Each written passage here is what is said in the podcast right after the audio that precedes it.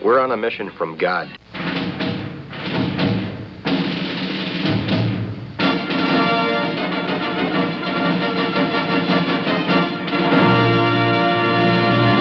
And now for something completely different.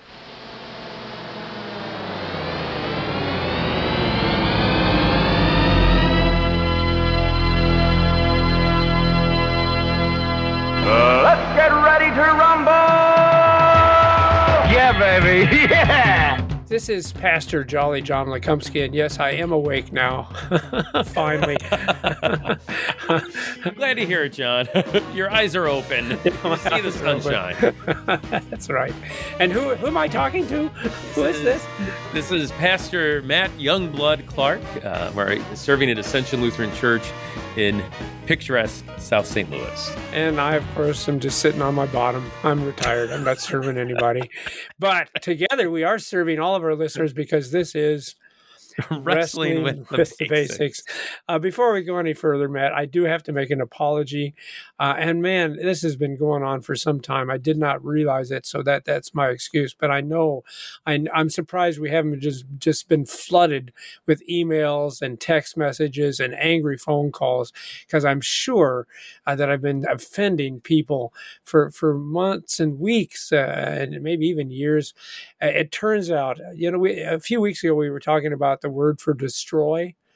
Uh, Yes. which I said uh, apalumai. That's the word yeah. yeah, don't don't worry about the guy that can kill the body, but worry about the one who can apalumai uh, the the uh, the soul, uh, eternal destruction. Well, it turns out it's not apalumai, Matt. Okay. it, it, it's apulami. It's apulami. That's how it's pronounced. Oh, A- no. apulami. Let's say it together now. Apulami. Ulami. yeah. Uh, thank you. Thank you. I, I, I- we have the best guy, uh, Pastor Bittner is just the finest guy. And so I'm having a discussion with him and he's, and he, he says, Apulami. I said, Oh, was that how you say it? In other words, he didn't criticize me. We were just talking about it. And I realized, oh, that's not how I've been pronouncing it. And yes, yeah, Matt, uh, you know, uh, Pastor Bittner is like my wife, Lynn. They actually know how to pronounce words. That's right. It's good to have someone like that in your life, John. I know my wife's an editor, so uh, Oh, there you I'm, go. I'm blessed with that as well. I'm sure after your sermon, she says, "You know, Matt, actually, I know.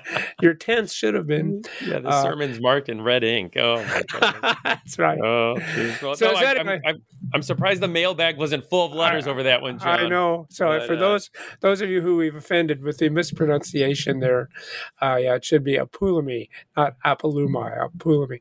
All right, enough of that, Matt, because you actually have something worthwhile. I hope you do Yes, have something well, worthwhile, I'll, don't I'll you? Do, I'll do my best. I'll do my best. We're awake. We're ready to go. We Yeah. John and I are recording early, a couple episodes, Yeah. um, and then we're we Because that's how much we love our go. listeners. See, other people would just say, "Oh, shoot, we'll just skip a couple of weeks," but no, we're willing to get up bright and early, as early as eight thirty. now, if it had been eight or seven, I don't know. Well, Talk go ahead. about sacrifice. I know for our listeners, nothing, nothing, no sacrifice too big. All right. Um, so, John, what I want to talk about is. Um, I want to talk about Acts chapter nine. So, you know, if you want to turn in your Bible to Acts chapter, Acts I, I chapter don't have a. Bible to turn to. I have Okay, a computer, I know, but that works high-tech. fine. Acts I chapter nine. Yeah, there we go. Um, so as you're as you're scrolling on your screen to Acts, Yeah. chap- Acts chapter nine, um, it's, what what I want to talk about is redemption stories of Oh, cool. redemption. All right. redemption. So you know everyone loves a good redemption story, right, John? So if, if you think of uh, Hollywood movies, uh, we can come up probably with a pretty decent list of redemption stories, uh, stories where the bad like, guy like becomes. what? Like what, Matt? Well, yeah, Do you have any examples? I sure do, John. All right. So, and maybe our listeners do too. So, what, what I mean by redemption is uh, the bad guy becomes the good guy in the end. The uh, the villain becomes the hero. Kind of a the, the tables are turned. There's a redemption that takes place. So, uh, so yeah, I don't. You probably you might have some too, John. But uh, yeah, a couple that come to mind. You know, the the, the most obvious one for me. Uh, maybe is a Christmas Carol, right? Uh, Oh, yeah. Ebenezer Scrooge, right? So miserly Ebenezer Scrooge, uh, Dickens refers to him as a covetous old sinner. I love that line. Um, he's a bad guy. He's terrible. Uh, But then, of course, in those closing scenes, there's that that redemption that takes place. Those three Christmas spirits visit him uh, in this fictional story, and he, he's transformed. He's redeemed. He's no longer callous, but he's caring. He's not loathsome, but he's loving. Uh, it's a redemption story. Um, so I, I, don't know, John. You have any off the top of your head? I know we didn't prep for this, but I don't know uh, any movies or redemption well, stories I, that come to mind you know, the thing is, that seems to be kind of a popular theme now, where we take people that used to be just regarded as villains and we give them like a backstory and, and make yeah. them. Uh, Cruella would be the one that would come to my yeah. mind because I always thought she wanted to kill 101 Dalmatians. How in the world? But now apparently she's a good guy. I don't know. She seems irredeemable. Yeah, um, but apparently but somehow Disney redeemed her. Yep, yep, yeah. Well, yeah. That another one was is uh, Loki. So, oh uh, yeah. If we have Marvel fans listening, uh, Loki is the younger brother of Thor, and again, we know this is fictional stuff, right? Uh, and you know, trying to always get the upper hand. This Loki is a villain, but uh, he ends up fighting alongside the good guys. And uh, there's a whole series now, as you as you alluded to, John, about Loki on Netflix. Uh, so we're following, tracking the story of what was once the bad guy. Oh, oh, oh and I, I, now that you mention it, now that we're going into that kind of movie, uh, I, I, always called him Boba Fett, but apparently I'm not good at pronouncing any words because my kids say no, no, Dad, it's Boba Fett. But again, the same thing. He was a villain in the movies that I grew up with, you know. But now, now in his latest TV show, he's actually again a good guy. Yeah, The Mandalorian, right? Is that yep, yeah? Yep, oh, yep. that was a yeah, a hot TV show for a while.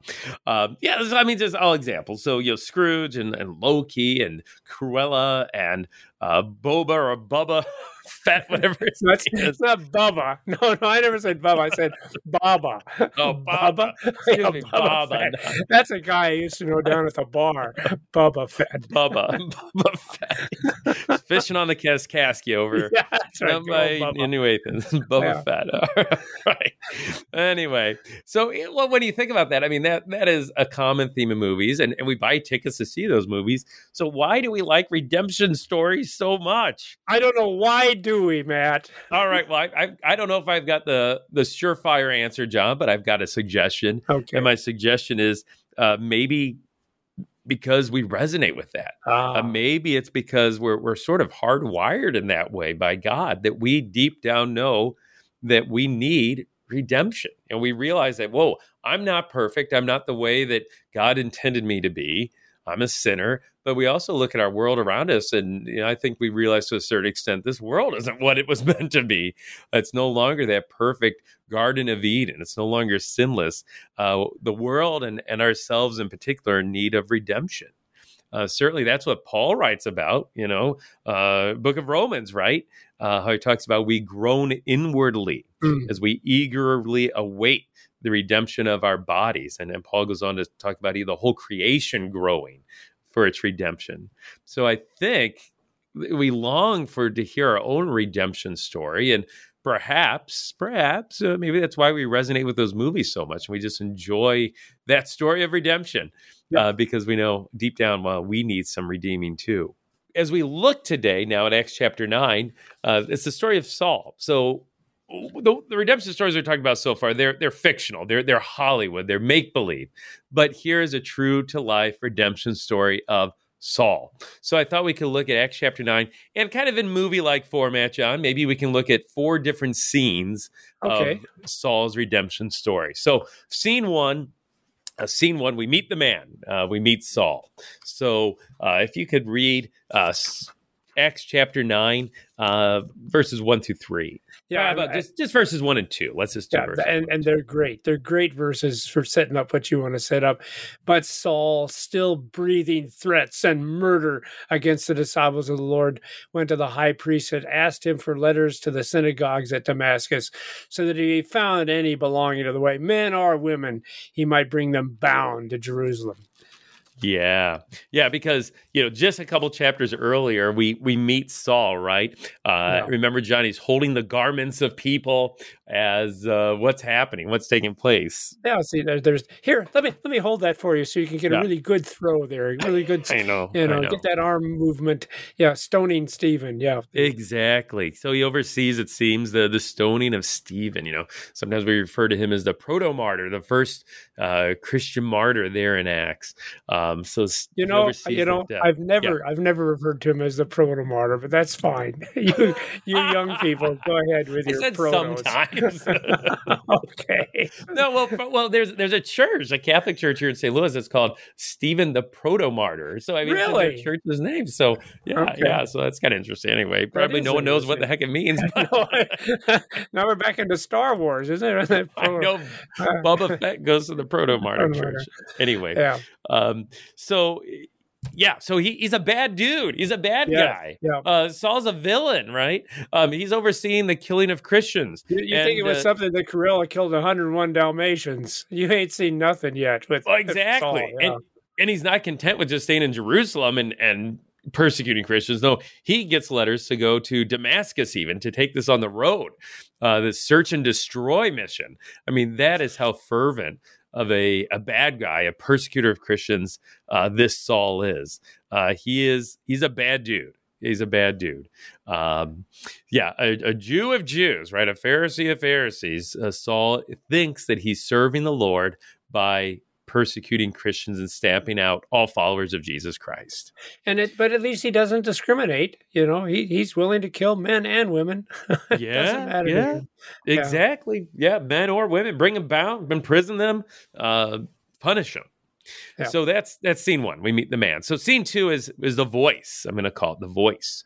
Uh, so if you want to read verses uh, one through, um, let's see here, yeah, uh, one through maybe uh, verse nine. Okay, I'm assuming you actually. want Excuse me, uh, three, yeah, three Yeah, yeah. through nine. I'm sorry, Uh, John. And now, as he went, that's Saul. Now, as Saul went on his way, he approached Damascus, and suddenly a light from heaven shone around him. And falling to the ground, he heard a voice saying to him, Saul, Saul, why are you persecuting me? And he said, Who, who, who are you, Lord? And he said, I am Jesus, whom you are persecuting. But rise and enter the city, and you'll be told what to do. The men who were traveling with him stood speechless, hearing the voice but seeing no one. Saul rose from the ground, and although his eyes were opened, he saw nothing. So they led him by the hand and brought him into Damascus. And for three days he was without sight and neither ate nor drank. Yeah. So there's an interruption in his trip to Damascus. Uh, this light from heaven, this voice from heaven, Saul, Saul, why are you persecuting me? And we find out whose voice is it? Well, it's Jesus Christ himself. That in persecuting Christians, he's persecuting Christ. Uh, he, he, was trying to stamp out enemies of God, but Saul finds out by doing that, I'm being an enemy of God. I'm, I, I'm, I'm persecuting Jesus.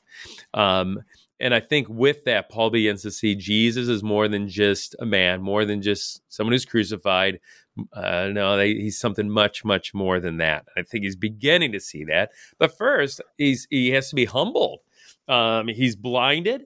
He's uh, he, he opens his eyes, but he can't see, and he has to be led to Damascus by hand. So I mean, he's really uh, helpless. This guy who was going to actively persecute Christians now has to be led by hand, even uh, into Damascus. So that's uh, that's the voice, the voice. So, so just a couple of things with that. Yeah. Uh, um, so there's a movie out right now called The Northman, uh, which is all about. If you want to know all about Vikings and how horrible they are, Oh yeah, we love the Vikings. Yeah, well, and it's interesting because they're all gone. We don't have other than the, the football team, and they're horrible too, but, but in a different way. In a different way. No, I, hey, I'm a Vikings fan. I'm a Oh, we're gonna fan. we're gonna get letters in the mailbag about Yeah. That one. That's right. Who cares about how I pronounce the Greek? But don't say anything about my football team. That's right. But- the Vikings. But uh, you know, uh, so so anyway, we can t- say all kinds of nasty things about Vikings because they're not around, uh, and apparently they were a very cruel, cruel people. yeah. But it tickled me because in this movie, uh, some bad things happen to them, and, and they say, "Oh, do you think this could be the Christians that are doing this?" And they said, "Oh, no, no, Uh, their God, their God is a corpse hanging on a tree." and I thought that's probably probably what Paul thought too. Yeah, I don't, don't have to worry about these Christians. Uh, and then the other thing that I think is really neat about this is the fact that he's persecuting men and women who believe in Jesus, but that's persecuting Jesus, and that's a nice cover to us. That whatever we're suffering, the Lord Jesus suffers right along with us. That's how closely He identifies with us. Nothing we're going through that He isn't sympathetic for and with us and present in the midst of the suffering. That's how it is with Jesus and and His people. We are one with Him. Well, anyway, uh, Yeah, go ahead. yeah. Matt. We're connected to Jesus' sufferings and his death, but also to his resurrection. That's Yeah, the good news. yeah. But yeah, but, but yeah, that is the you know, good news. yeah, but you know, if they persecuted him, so also they persecute us. Yeah, that's the reality of it. So we've got uh, scene three. We've got the visitor. Uh, so if you want to read verses uh, ten through, uh, let's see here, ten through. Um, uh, I don't know. Uh, uh, yeah, Did you prepare this, so. Matt? Have you actually you know, read this text before? I, I was I was too busy coming up with clever names for these different scenes, John. So I, Oh, I didn't have time to actually break down what verses. these scenes are. so just start with verse ten, and we'll see how it goes. So right, now- scene now three, the, the visitor. Now there was a disciple at Damascus named Ananias. The Lord said to him in a vision, Ananias, and he said, Here I am, Lord. And the Lord said to him, Rise and go to the street called Straight at the house of Judas.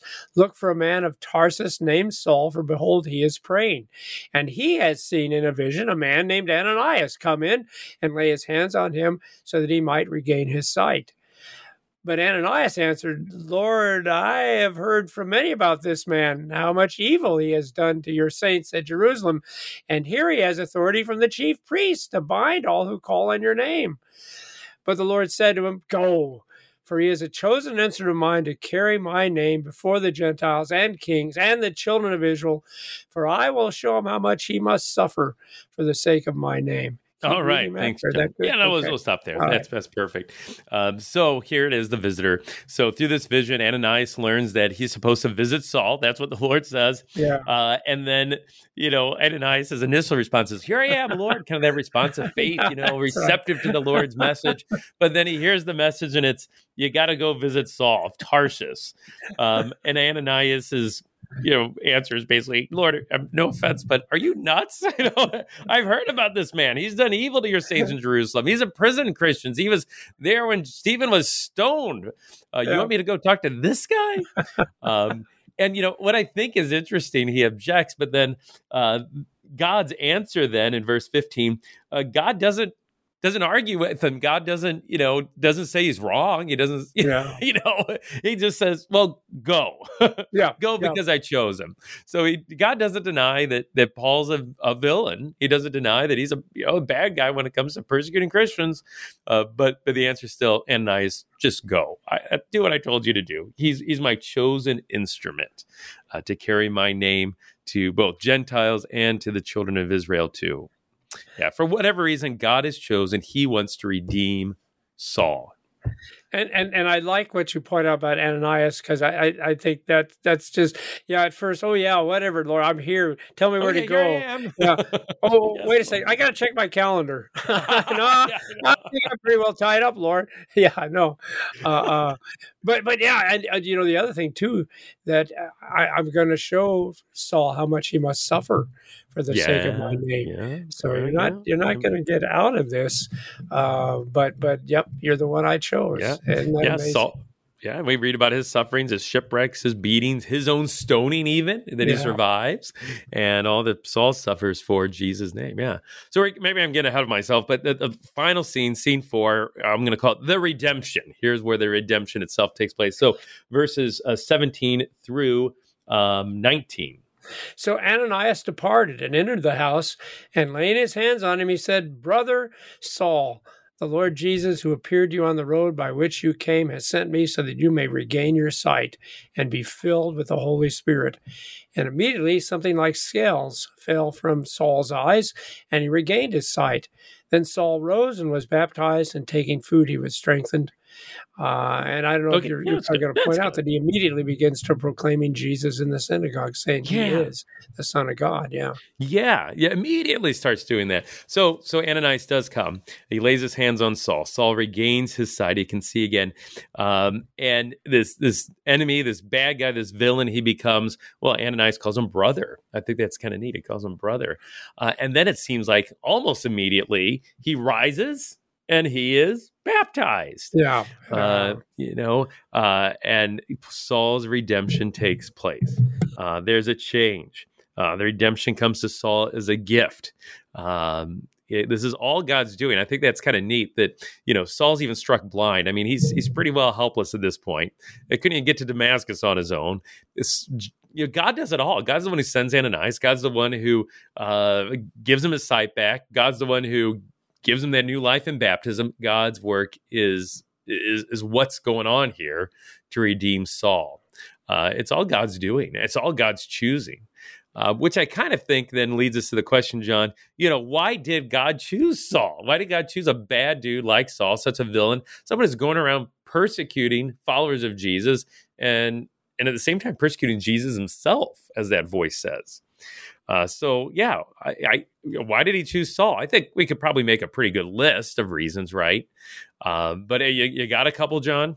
Well, I, I think for one thing, it's going to make him a lot more believable, right? Yep. Because that's what they Yep. say. This was the guy that used to be persecuting Christians, and now all of a sudden he's on their side. So that would be an impressive witness, I would think. Powerful witness, yeah, for sure. Uh, you know, I think how Saul's learned in the Old Testament, certainly. So he already has that background where he can use that then to, boy, to show how Christ is being pointed ahead to in the Old Testament, make those connections. Uh, and then I think you know one other one um, is is just the idea that if if God can redeem uh, a, a persecuting, murdering, bad guy like Saul, well then He can redeem. Well, He can redeem anyone. he can redeem anyone.